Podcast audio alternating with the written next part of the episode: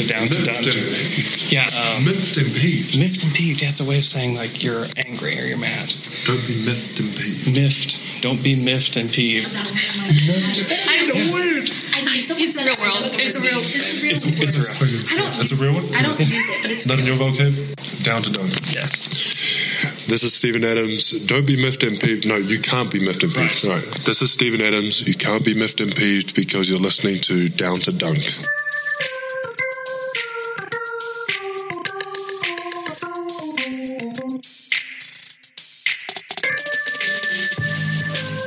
Welcome to Down to Dunk. This is your host, Andrew Schleck for PredaDailyThunder.com. Also featured on Dash Radio Monday, Wednesday, Friday. So if you're listening on Dash, welcome to our show. We talk about the Oklahoma City Thunder. Today, our show is brought to you by Grady Carter Homeboy OK and Metro Brokers of Oklahoma. So you might be sitting around in your house thinking, man, I really got to sell my house and I need to find a new one. And if you're thinking those thoughts, Grady Carter can help you get ready for 2018 and to put you guys in the home of your dreams. So contact him, homeboyok.com, homeboyok on any social media platform. He's a GRI designee, which means that he knows exactly how to get you into the home of your dreams. He knows the Oklahoma City market so well. So please contact Grady today. With me today, I've got my good friend Jay Smith. Jay, what's up? What's up? Just excited for uh, Christmas to be here. Yeah, man. You know, family, but also, you know, I think that Rockets game. I'm. Yeah. I don't know. I don't know if I'm excited for it or terrified about it. So, but we'll see. It's Well- coming up. Well, we know the Thunder are going to show up. Like that's Yes. that's their mo with uh with these games against good teams is that they show up. Yeah, which just makes all these crappy games all the more frustrating. but Right. it is what it is. It is what it is. I'm sure we'll talk a lot about that as part of our uh, podcast today. So the Thunder did win a game against the Nuggets on Monday night, 95-94. Just scraping by the Nugs at home. Uh, it was a weird game in a lot of ways. Russ was on fire that night. He was 16 of 28 from the field for 38 points. Uh, and then the only other person in double figures was Alex Abrines with 11. Uh, a bunch of guys had eight. Paul George had eight. Dakari Johnson had eight. Roberson had eight. Jerami Grant had eight. Um, and Carmelo Anthony took six shots and had four points.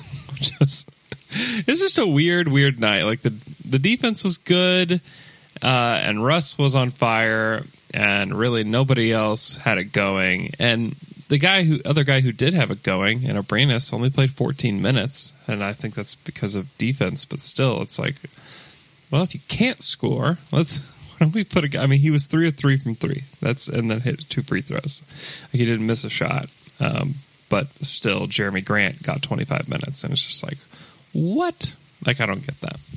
Yeah, and a lot of that's because Steven's still out. Uh, Adams is still out in the concussion protocol where he was, and so Grant played a lot more backup five, uh, which is good. Which is what I think he exclusively needs to play. I think you and uh, Michele. I don't want to mess up his name, Michele, right? Yeah, Michele. yeah, yeah. That's it. I think I think y'all talked about that. Is, is Grant needs to be more the exclusive five backup than any time playing the four, and he's just his shots just so bad. But it was odd uh, to say the least that game because it just felt like everybody else was in slow motion, and and you know as soon as Russ does what he did, all the critics like they were waiting for this moment, right? Like, oh, Russell's usage rate is exorbitant and you know look who wants to play with him? Like i think david locke was one of the guys that said that which i'm like i, I get that in theory but if russell doesn't do what he did against the the nuggets they lose that game Right. paul george was what two of 11 as part of that game and every shot he shot was forced it looked ugly it didn't come off well like and i'm not talking about oh he was forcing shots that were late in the shot clock or he wasn't on balance. Like he was missing wide open three point shots. Yeah. Three so of was 13, Like, one of six. Yeah. Yeah. And so the problem was not like Russ didn't look for the other guys. Like the problem is, is that the other guys weren't doing it. And so Russ had to take over. He had to. Uh, but Russ, I mean, Russ was looking for other guys, especially early, you know. But I don't know how many times you can throw it to your teammates and have them miss before you finally just like screw this, you know. Like Yeah. I'm just gonna do this because I have to. Like I'm tired of losing, and so let's do this. Well, the other side of the coin is that, you know, if Paul George has one of those nights in Indiana or Melo has a night where he doesn't hit anything in New York, like they're guaranteed to lose. And so now you have the superstar that on an off night that can go and take over. Awesome. I mean, nobody nobody said this stuff when Paul George was, you know, scored 40 against the Mavs a month ago. You know, it didn't be like, well, does Russell really want to play with this guy? He's not giving him any shots. You know, is Russell is, is Russell very happy because Russell's not shooting? It's just like okay, it's it's I don't know. It's just weird that we can't have like a superstar go off and win a game and then that be okay. And for if it's Yeah. anybody else, like if this was if Paul George did this where Russ shot 13 times and Melo shot six times and then Paul George shot 28 times, everybody would be like, "Yeah, this is awesome." It's Watch the Thunder. Yeah, exactly. the. Thunder have finally figured something out here. But because it's Russ, it's you know the Thunder. You know, no one wants to play with them. You know, they're probably going to trade Paul George. All I mean, I mean, come on, guys. Like if if Paul George, you know, was hitting his shots, Russ isn't shooting twenty eight times. He's maybe shooting like twenty two times. But he's going to give. He's going to find Paul George. But he knows that he's having an off night. He's been it feels like he's basically been off since he came back from his injury. And so I think when he catches fire again, I think that Russ will start to find him. And the same with Melo. Like Melo, for whatever reason, is just not hitting shots right now. Um, did he was really good. What was it the Philly game? in Philly. He was. He was awesome in Philadelphia. Played awful in New York, but was he was awesome in Philly. Yeah, I, I think that there's this place where it's like, you know, some. So number one is is all the fans are doing this, and I'm doing this. Like, you know the potential of this team, and you want to see this team do well so badly that you're scrutinizing every single moment of the game, like mm-hmm. every. So one off game, which for many teams would just be one of those things. It's like, hey, you know what? Get back on. Like Philadelphia. Philadelphia has lost. I think they're one in five over the last six games or something They're, like that. they're two games under 500 now. yeah. And so Joel and Joel Embiid has been missing a lot of those games, and you know, for them, it's like, oh, it is, you know, it's fine. I understand that Philadelphia's expectations versus the Thunder expectations are different, but but to overanalyze the Thunder without saying like, hey, like sometimes players have off nights, and it has felt it has felt like Paul George has been off for multiple weeks, and I get that part of it. Mm-hmm. Um, but but to scrutinize this, Russell was 16 to 28, like a highly efficient night for Russell Westbrook. Uh, was his usage rate high? Yes, but it was the only way they were going to win that game. Um, he also, and I just this is just a side note for my own enjoyment. He also threw some passes to Dre underneath that were just incredible, Yes. uh, especially early. yeah. So they're figuring out how to get Dre some He's hanging out on the baseline a lot, which is Yeah, good. Is where he needs to be. Um, but I think people also the tendency we always have is to under underemphasize. Go ahead. Sorry. no, no, go ahead. Do it. I just I think we underemphasize the importance of Steven Adams not being in the game. Like he's Yeah. been the best player. We've uh, I mean it's pretty consensus. He's been the best, most consistent player for this team, and he's also the defensive anchor. Like he makes the thing work, which they only allowed 94 to the Nuggets, which is a good uh, point differential, or um, you know, that's a it's a low amount for a team that's a pretty good offense, even without Paul Millsap. yeah, they're like Uh, the seventh think- ranked offense right now. Yeah, but I think that Knicks game, you know, that Knicks game, and I think y'all said this as well, is a scheduled loss, um, especially following a three overtime uh, win. And so there's all these parts of me that, like, I can give you reasons to think that the ball was just out of sync against the Knicks and a little bit out of the Nuggets. Uh, but that that excuse dies tonight if Adams is back. It definitely dies when they play the Hawks, and then and then they'll play the Jazz again before they play the Rockets. It would be a, it, not a surprising letdown, but it would be a letdown if they don't. I think they could put these three wins together and get three games above 500 before they hit the Rockets on Christmas Day. Yeah, I mean, on paper they should. Uh, but on paper, this team hasn't worked like that. Right. But uh, I'm some encouraging things. The Thunder are one game back of the five seed currently, uh, and also they're seven and three in their last ten. Another team that's seven three in their last ten is the San Antonio Spurs. Uh, the only other two teams that are have a better record in the last ten games are the Rockets and Warriors. Um, Timberwolves are six and four. Blazers are four and six. Nuggets are five and five. Uh, Pelicans are four and six. Utah's four and six. So I mean, the Thunder, like recently, like they're winning games, and for whatever reason, it doesn't feel exciting because, and I think it's just because they're not reaching their potential during these wins that you know they're just kind of scraping by. But at this point, like the Thunder just need to get wins to you know get into this mix to hit to be that five seed or potentially the four seed in this playoff hunt. Uh, and it's very much within reach. And you know, I can I can just see this team coming together. Uh, you talked about Adams being gone. I think maybe Paul George misses Steven Adams more than anybody else because he set those really good pin down screens for him. He had he had been developing chemistry with Adams in the pick and roll. Uh, I think that overall, I think maybe Paul George misses him more than anybody on the offensive end just because he was helping him out a lot. Yeah, I concur with that. I think the other thing I will say is is one of the more frustrating kind of side notes of the season is it's been every time that there's this potential for the Thunder to make some sort of run, they've had some misfortune with injury. Mm-hmm. Right? Like you look at that, they won three in a row: Minnesota, San Antonio. I can't remember who the third one, what third one was, but then all of a sudden they lose Paul George and Jerami Grant, go to Mexico City, and lose to the Nets, and then it's like, okay, well we're back to square one, and then they take two steps forward. Steven Adams is out for, you know, it's like it's just one of those things that, that feels like they just can't find any rhythm and consistency off and on the court, you know, and so I think mm-hmm. that's impacting this team. But to say that they're seventh for the seventh seed right now, which it's super early to start worrying about seeding, really. But Right. but to know that you're you're two games out of where you really want to be in that four seed, seven and three, I think potentially you could get to, you know, ten and three over the last thirteen games. They're ten and four at home, which is what makes me feel more confident with these next few games. Right, like they're playing. Yeah. They play the Jazz at home. They play the. uh don't they play the Hawks at home too? Yeah, Hawks at home and then Utah on the road. Yeah, and so I mean Utah without Gobert, like I, that's a hard win. Like if they get that, that's a very impressive win because I, I just like the way Utah functions. And I, you and you and Mich- Michele talked about this on Monday. I remember watching Quin Snyder when he was the coach of the Missouri Tigers Yeah. in the Big 12 back in the day, maybe as Big Twelve, yeah, not Big Eight. I can't believe he is as good of a basketball coach as like it. I can't believe it. Yeah, is. he's been in the right spots. I'll say that.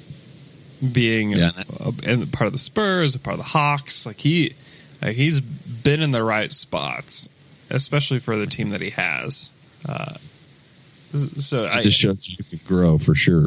oh yeah, he's great. There's people out there that are saying people don't change. That's that's just bullcrap, man. It's just Yeah. yeah look at Quin Snyder. just use, use Quin Snyder as, as the barometer for that. It really is. Like, I remember when he got that job, I was like, what? Because all I can remember is these teams that would just massively underachieve. And then, I mean, he got, you know, there's always these rumors of sketchy things happening. And, but that was, now I'm looking back, that may have been 15 years ago that he was the head coach of Missouri. So I hope I'm a little different than I was 15 years ago, too. no kidding. Uh, let's do some questions. All This right. is from our guy at underscore Jimmy Shaw. This says why only one Tulsa live pod a year? Come on, guys! Lots of DTD faithful in the Tulsa area. Um, I don't. We just We have no good excuse, man. We have a lot- No good excuse. We've got a lot going on, I guess. To uh, Yeah, we'll do it in the spring. Let's make that plan. We're going to do it in the spring. yeah, we'll do like trade deadline, air, you know, around the trade Ooh, a deadline. Because Yeah. that's what we did last time. Is that we did it at the right after the trade deadline, right after they acquired McDermott and um, Taj Gibson. option. And that was a good moment. That was good. Yeah, It was really fun to watch McDermott just blast the Thunder on Saturday night. I know. and Beasley. Yeah, it was good. Right. Uh, Jared KW13. What did you think of the new Star Wars?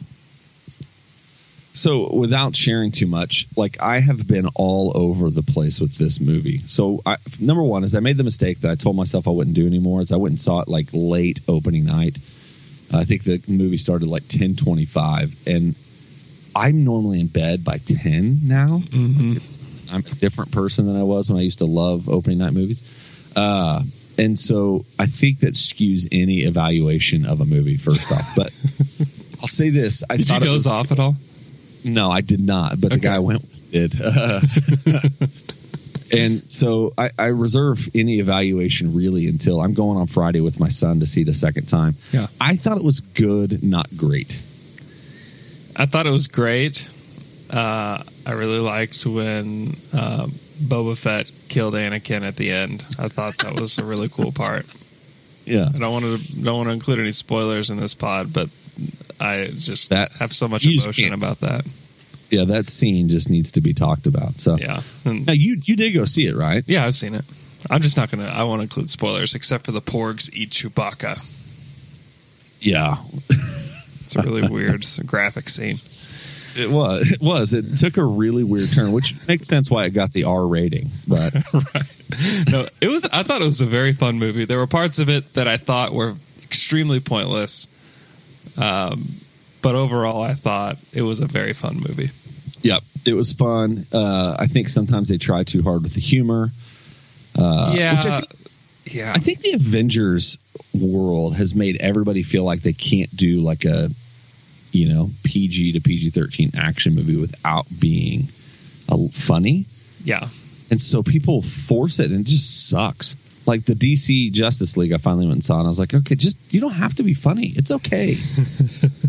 uh, in Star Wars, it was like there's a few scenes I was like, why? yeah. There's like really intense parts where like no one would be joking at this time, and Yeah. then like they say a joke, and it's like okay, all right. Uh, yeah. So, but there are. I mean, the whole movie is made up basically like f- like four incredible scenes.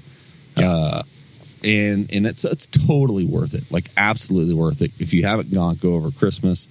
Um, you know, and I, I I'm a Star Wars uh, kind of junkie, and so I'll get on YouTube and I go down these like rabbit trails of what's going on and you know this well you know what are some other theories? And if you still were using the old canon for star wars how is that connecting to what they're doing in the last jedi? And uh, some of that stuff really helps but you know there's a lot of super like we had a guy in the middle of the movie that walked out and was just like cussing the movie as Oh he walked really? out of the theater. Yeah. I came here to watch it. Beep beep beep. Star wars movie. This is i don't know what we're watching. This is crap. And i was like okay buddy uh maybe take it easy and not down feel feel bad for people that can't enjoy things.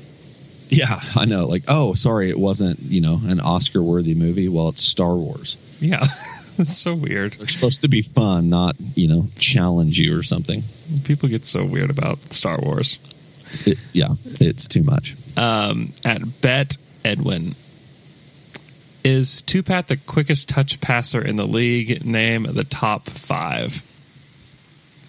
This Uh, is He's a great touch passer, uh, and I love to watch it.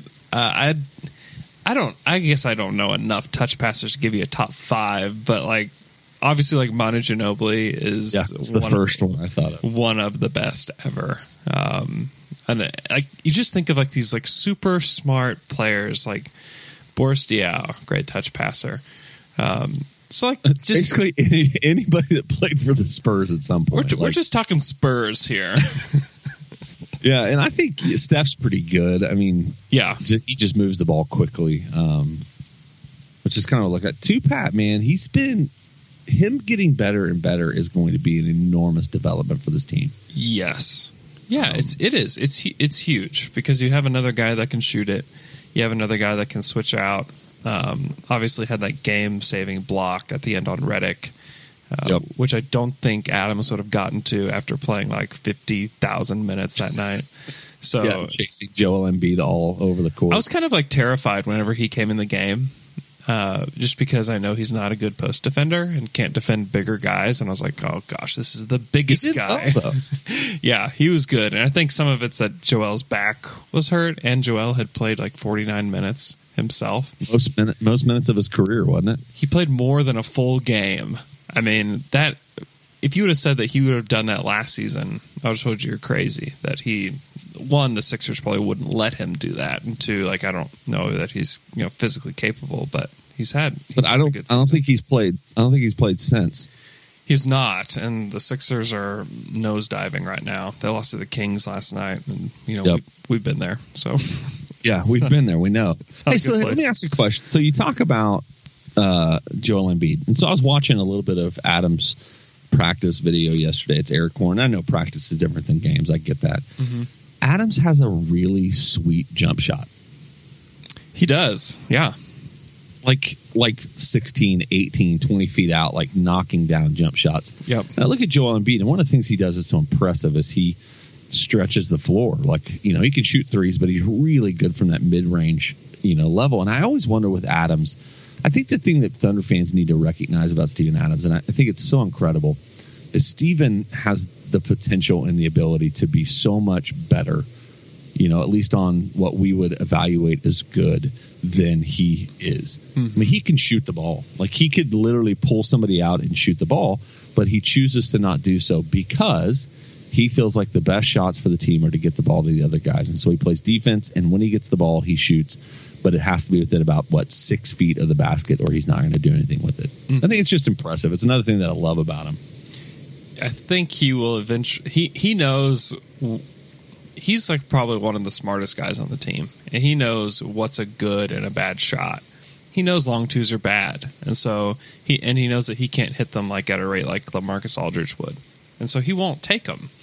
Uh, but I do think that when he feels comfortable within the next you know three or four years, you're going to see Adams with a corner three um, because he knows that's a highly efficient shot, and when he feels comfortable. Uh, I think that you're going to have a, a Steven Adams that can post up and hit those little floaters and be your defensive anchor and also s- step out and hit a corner three, uh, which is kind of crazy to think about. But I do think that eventually will happen. Uh, but it's gonna be it's gonna be a little while. I, I wouldn't expect it this season or next, but uh, he's he's working on it. And you're right, he can shoot it, and it, he's he has a ton of potential, a, a lot more than a lot of people think. A lot of people just think of him as like this rim running guy, but it's a good point that he like he can he can shoot it. Yeah, I- he's just, I just love that guy. Like Bill Simmons tried to trade him for Nerlens Noel. Oh my gosh! Seth Curry, and I Don't even speak Bill Simmons' name on this podcast, please. I threw my computer across the room when I read it. no. Um, Shannon Z Ward wants wants us to compare compared to expectations. What would you grade the Dakari signing? An A. That's what he says. Yeah, I mean, I think I uh, how do I say this? Dakari is fine. Yeah, He's fine. He's not good. I think the minutes he's getting are every time I watch him play, I'm like, it's fool's gold in some sense. Uh, but if he can be a serviceable backup big, fine, fine. I don't know what are we paying him like a million and a half, two million. yeah, not much. What what would you grade it though? Compared to Oh. compared to your expectations is what he wants you to grade. Oh, an, yeah, I guess that's that's a um, an A plus Yeah. compared to expectations. Do you remember watching him against the Rockets in preseason? Oh, I thought this guy can't play at all. Like he's not an NBA No. player. What is he doing on the court? Why did the Thunder sign him? What is going on? He's he can barely. I was so mad. Uh, yeah, seriously, it was like this guy is he makes Enes Kanter look like Flash, you know, like right. he is so laterally slow, and he's not going to play against the. And you don't need him to play against the Rockets, you know. But No. and that's that's why the Thunder made the Melo trade. Like I know that it doesn't seem like it's working out right now, but to be able to have Melo on the court guarding a Trevor Ariza or you know running around and, and guarding some of these guys, like it's going to be something that matters come the playoffs. And I know that you at home are watching these Thunder games and saying playoffs. Mm-hmm. We're not going to get to the playoffs, but they're gonna like they're at 500 right now and in the seven seed. Like, and I think the Thunder are going to be one of those teams that makes like this killer run post All Star break. Like, I just can see something happening at the later season where they put together a, you know, a 15 and four run and, and they get to this place where they're in this good position. And, and then you're going to think, oh, okay, all that worrying was for naught. Right. Uh, and now we have a team that can actually play its best players. And I know you've been saying that since the trade happened, but I just I, I watched Akari and I'm like, hey, this is exactly what Enes should have been, but he was too good to just be a guy that plays only when Adams is hurt and only when the matchups warrant it. You know, Right. Yeah. And he's, yeah, Dakari is a third to possibly backup big man. And he's a rookie and he doesn't have a ton of experience. And I think that he'll continue to get a little bit better. Um, his with his limited athleticism, I think that he's got a ceiling. But he's got great touch around the rim. He's a good passer. does. he's a good screener. Uh, he's at least fine as a positional defender. Uh, he'll never be a, a guy that can defend in space, um, but he's a guy that could be your like a long term backup center that, like you said, can play on some nights and doesn't have to play every night. When you play big teams, he can play. When they don't, he doesn't play, and so it's it's a good it's a good guy to have. And so yeah, I give it an A as well, just because my expectations were this guy's a waste of space on this roster. and I think the other so just the anti Russell Westbrook national narrative is he throws the ball to Dakari there at the beginning of the Nuggets game and. You know, normally what people would tell you is that Russ would demand the ball back and shoot some uh, you know, unnecessary shot, but instead he's yelling at Dakar, shoot the ball, big man, come on, you know, like put it up. And then Dakari has what six points in the first four minutes of the game, and he does. He finishes well, like surprisingly well. Yeah. Uh, but in the few minutes I did see him play in the G League, like he can score the ball. Like he, I think he even would stretch the floor a little bit Yeah. for the blue. Uh, Yeah, he did. He's he's very skilled. He's a very skilled big man. Uh, but the lack of athleticism and the lack of defense will limit him his whole career Yep. to a backup Absolutely. role. Yep. Um, Chatamus, 33. Do we think there's any legitimacy to the growing narrative that Paul George and Melo aren't happy? Nope. No, that's a Twitter. That is a Twitter thing. I mean, there's Fake been news. no indication that these dudes are unhappy in the locker room, you know, with their teammates on the court. Like none. You know, Paul George said after the game, you know, there's there's a reason that the Thunder brought me here, and you know, when I don't have it going on the offensive end, you know, I can play on the other end, and he's been maybe. He's probably been the best perimeter defender in the NBA, in my opinion. Yeah. Like I don't know if there's It's insane. uh, especially since Kawhi has been out. So, and the I mean, Melo is fine. He know like I think he's realizing where he's at in his career. As long as the Thunder are winning, and he's if he's taking you know ten shots a game, the Thunder are winning. I think that he's happy. Uh, same with Paul George. If Paul George is missing everything and they're still winning, awesome. That's great because like, we know that when Paul George is on and Melo hits threes, and maybe one of these days all three of them will hit shots in the same game. Uh, then you're talking about a juggernaut. But at this point, like to scrape by on defense and you know Melo not taking many shots, I think that they have to be fine with it at this point. And I there's no indication that they're unhappy. Yeah, and I think you brought it up earlier, maybe on Twitter or somebody else did, and I know we've talked about it before. Is Paul really had a rough season last year in Indiana, uh, and really didn't put things together until after the All Star break, and so you think about that on a team that he had played what eight years before with, like. Maybe he's just trying to get his feet underneath him and figure out what it looks like to play on this team. And I think that the worry, and this is a real thing, but you have to stop worrying about if he's unhappy, he's going to go to LA and we're going to get left with nothing. Like there is a legitimate chance that Paul George leaves the Thunder and we get nothing in return. You know what? Mm-hmm. That's okay. Like we take the tax bill and we eliminate it. We start building around Russ again, and Sam Presti does well with that. And so you just have to trust that and recognize that maybe Paul George is going to figure some things out as part of this team, and it won't go that way. I think there's equal chance both ways. So stop panicking, man. I know it looks rough, man. I was uh, watching that Nuggets game, just furious uh, and sad at the same time. It's a weird feeling watching this Thun- Thunder team sometimes, but I've got to remember that I can't keep thinking about the summer of 2018 whenever we've got a whole, you know, 50 games left in the season. No one makes a decision based on how things are going in December. Right. Just keep keep that in mind. That NBA players make decisions based upon a whole season and mostly the playoffs. Like how how does this team perform in the playoffs? That's that's where this narrative will be written. So Yep. if you want to write it now, uh, when the Thunder are in the playoffs, I, I guarantee you that as long as the Thunder are in the playoff mix, which they are, they're not trading Paul George because they're gonna, they trust what this team can do in the playoffs. They trust that they're going to be playing their best basketball in April, and so don't. I, I don't think Paul George is going to be traded. I don't know if he's going to leave or not. I think that that's very much a 50-50 proposition at this point. I do think that despite losing, that he's enjoyed his time in Oklahoma City.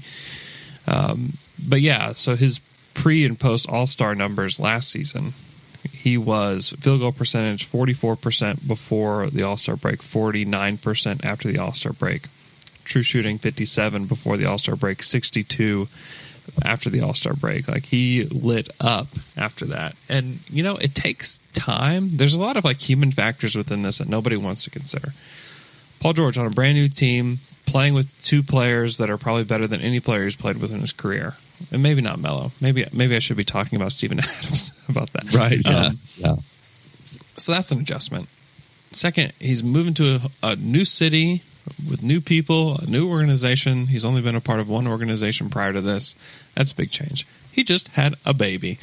Another huge life change. Like all these things are happening and probably pretty overwhelming. Plus, you have all this pressure to be good. You have all these things that the human element would say, like, that's a lot of stress. Like, that's that's quite a bit. And you know, I, I think that as he settles in to everything, I think things will start to get a little bit easier because he's getting, like you said earlier, he's getting open shots. He's getting the shots that he would normally make, and eventually, I just have to believe that they're going to go down. And so I, I don't know. There's there's just a lot to unpack within this season. Uh, and you know he probably has free agency on his mind. He probably has. He's watching these other teams and seeing like how are, how are they doing? What are the, what are you know what do the Lakers look like? What does this? Ha-? I mean, he's going to be doing that, and so it's just a lot. There's a lot of human element here that I think that will start to settle down as the season goes along after the trade deadline passes. Because you know these guys watch ESPN, they listen to you know NBA.com stuff, and they hear you know, Paul George rumors. You know, I mean, Paul George hears these. And so maybe after the All Star break passes, um, and a trade deadline's done, I feel like this team will start to settle down, uh, and we'll we'll see a better version of them post All Star Yeah. break. And Paul George is still shooting, you know, one of his two best percentages from three Yeah, on the most on the most attempts he's ever shot. hmm Um, and so I think that's something to be mind. It actually is the best percentage he shot because the only other percentage is the ga- the season he played six games. You know, like Right. after he broke his leg, and so. I mean, some of those things, like as rough as it feels like it's been recently, like he's still shooting a great clip from the three point line. Now his two point shots are embarrassingly yeah, bad right now, really but bad. He's uh, worse from two than he is from three currently. which is insanity. Yeah, So anyway, yeah, that won't that won't continue. no, Uh, rant over. yeah, I would say uh, from I feel like we're gonna it's a, we're gonna have this that exact rant multiple times. Right. I know. From at Ham Solins. Thoughts on the recent. Oh, man, I just lost it. Thoughts on the recent all bench lineups. What do you, what do you think Billy's doing there? Should, Yeah, we, so see, Billy- should we see Russ with those guys? So Billy supposedly is saying that he wants to get Paul Melo and and Russ on the court more, and so he's going those all bench lineups. As long as they don't hemorrhage, I don't mind. Like as long as they're doing their job, and realistically, I feel like sometimes they make these little micro runs with that bench unit. Uh, Mm-hmm. and I think it's you've got to take it by a team by team basis. Like I obviously don't want to run a bench unit if the Rockets have staggered Chris Paul and James Harden. Uh, you know, like you want to be able to leave some of these guys out there. And and I don't know, Billy's my biggest question with Billy's always been his lineup movements, but I don't mind it because I haven't seen it killing the team yet. Um, but but we'll see. Yeah. Uh, I think they're bullcrap, even though they've been doing good. I hate them. I just think For sure. it's a good time to get like Paul George going or get Melo going with a group like that where you can they can just use a lot of shots. But they have been doing well. They've been playing well defensively, and since Patterson's been playing well, it's they've been working. So It's just unnecessary in my I mind, just- probably more than anything. Yeah, I just, that's not a lineup you're using in the playoffs. Like, not a freaking chance. Uh, at Trust the Void, are you at all concerned with Abrines fouling at such a high rate?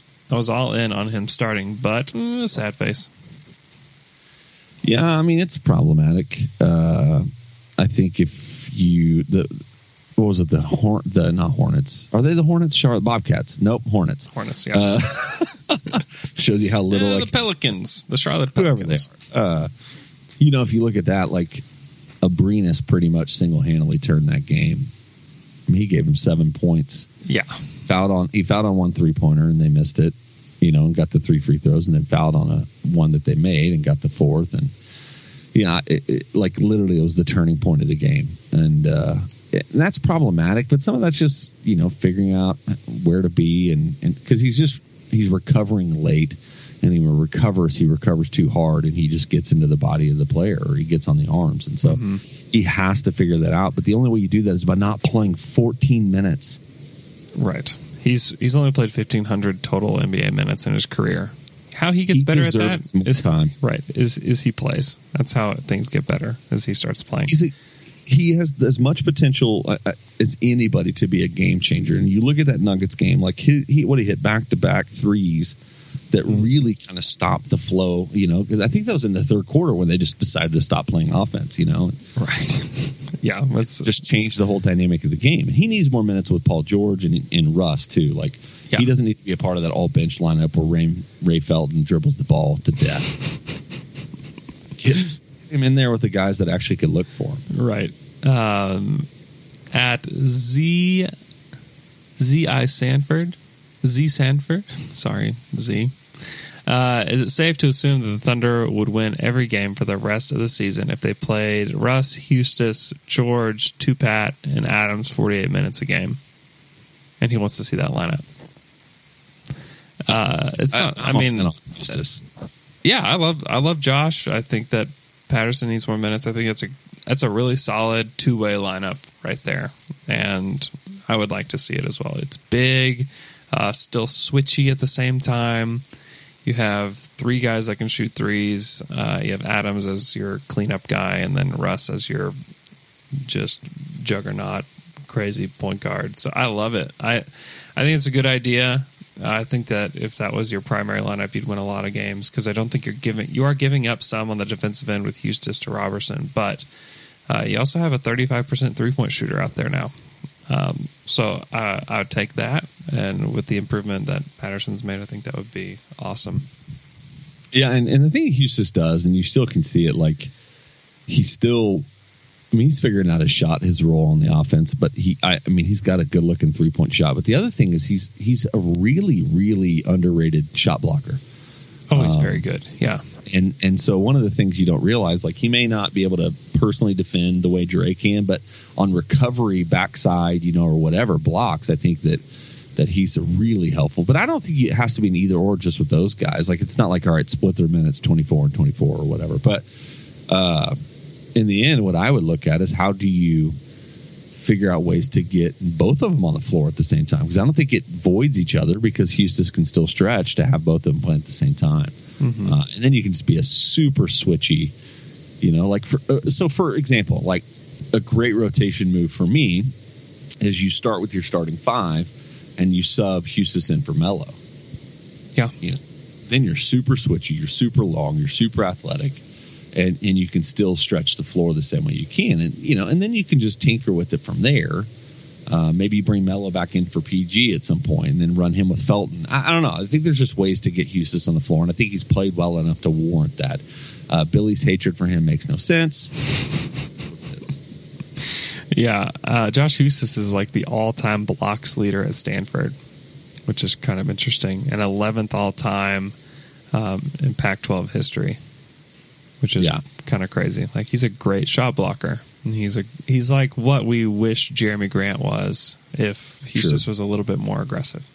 Just more natural instincts blocking. Uh, let's do one more. This is from at C Kelly Zero. Uh, he says in Royce's new Christmas article, Russ opens up a little bit about Noah and how he changes his routine in the mornings to spend time with him. Do you think this is a factor in his shooting woes? Um, no. I mean, maybe, but like, I, this just gets dangerously close. And I know it's not what maybe the this guy is asking, but dude, he's you can't expect Russell Westbrook to stop being a dad because we wanted to shoot better. You know, it's like, hey man, I know, I know you got a kid now, but if you can just, you know, not ever be around him so I can not be stressed out every time we play, you know, it's like maybe, maybe it has something to do with it. I think if you're looking for shooting problems, like you really want to pinpoint something, it's Russ trying to get everybody involved and he's thinking too hard about what used to come naturally for him. Yeah. Um, so that's that's my opinion on it. Yeah, I think that it could be a factor, but I don't think it's like the reason, if that makes sense. Yeah, and it's not a factor you change. I think that's my biggest question. It's like maybe, but it okay. Then It's he a- needs to figure out. How to It's a matter it. of He's not- adjustment, not, a Yeah, matter of exactly. changing. yeah, for real. Uh, something that should never change, Jay, is the press, which is uh, in the plaza near downtown OKC. Uh, Jay, tell me about your experience at the press. Okay, so we went. I mean, so here's the thing: is in the plaza. So the only thing that I'm just going to give you a heads up on is is just be mindful of parking. Like if you can Uber there, if you can find a way to do it, that's that's the only thing I'll tell you to be mindful of. And I'll tell you this: it is infinitely worth whatever it takes for you to get there. Mm-hmm. So we got there. We got there early. We went over to the bar. Natalie, it was my wife and me, and, and then a friend of ours came and met us. And we went and sat at the bar. We had a cocktail. Their bar is huge. They have TV. So even if you just want to go by yourself, like you're not going to feel awkward to just go and chill at the bar. You can watch a game like tonight. They're playing the freaking Jazz. Go to the press, sit at the bar, have a beer, have a drink, and then order literally the other issue I had is that I wanted to order every single menu item. Yes, I know. What did you I mean, get? There's- there's 20 things that are incredible. And so what I went with because of one of our Twitter followers is I did the uh, the buffalo mac and cheese. Oh, that's what I did too, and it's so good. Dude. The it, I'm just going to say it. The best mac and cheese I've ever had. Yeah, it's what I don't know what those noodles are called, but they're very different. Don't- they're yeah, very- they're- It's they're it- very good. It, so we've got family coming in town this weekend, and all I'm thinking is like, all right, so what are the restaurants I want to take them to? And the press is like number one on my list. hmm It's that good, man. Yeah, it's amazing. Go check out the press. Yeah, go. I don't know if you haven't gone yet and you live in Oklahoma City and you listen to our podcast. I don't know what you're doing. Go, go, go this weekend. mind. Yeah, You're missing out on like one the best new restaurant in the city right now. seriously, go right now. And I'm telling you, I would say this even if they weren't supporting us as part of our podcast. Yeah. Like I love the I love the guys that own it. They're friends of ours, and but it really is just freaking good. Yeah, they do. Their great stuff. appetizer. What appetizer did we get? We got some sort of was there a nacho appetizer? Yeah, there is a nacho appetizer. Incredible. In freaking incredible. Stop wasting your time and go there for lunch today, dinner tonight, tomorrow, this weekend. Figure out how to get there. Go, go, stop, go, go. Do it. Uh, thanks for listening to our show today. You can follow us on Twitter at Down to Dunk. Uh, we appreciate you guys listening. Uh, you guys are just awesome. You guys are just the best. Uh, continue to leave five star iTunes reviews for us. You guys have been really great about doing that as well. So if you haven't done that, it'll just take about a minute of your time. Just search Down to Dunk. You can do it in iTunes on your computer. You can do it on your phone. Uh, that's just a great help to us. So also, like if your grandma has an iPhone, like grab her iPhone and leave us a five star iTunes review on her on her account too. Uh, hope you guys have a wonderful Wednesday.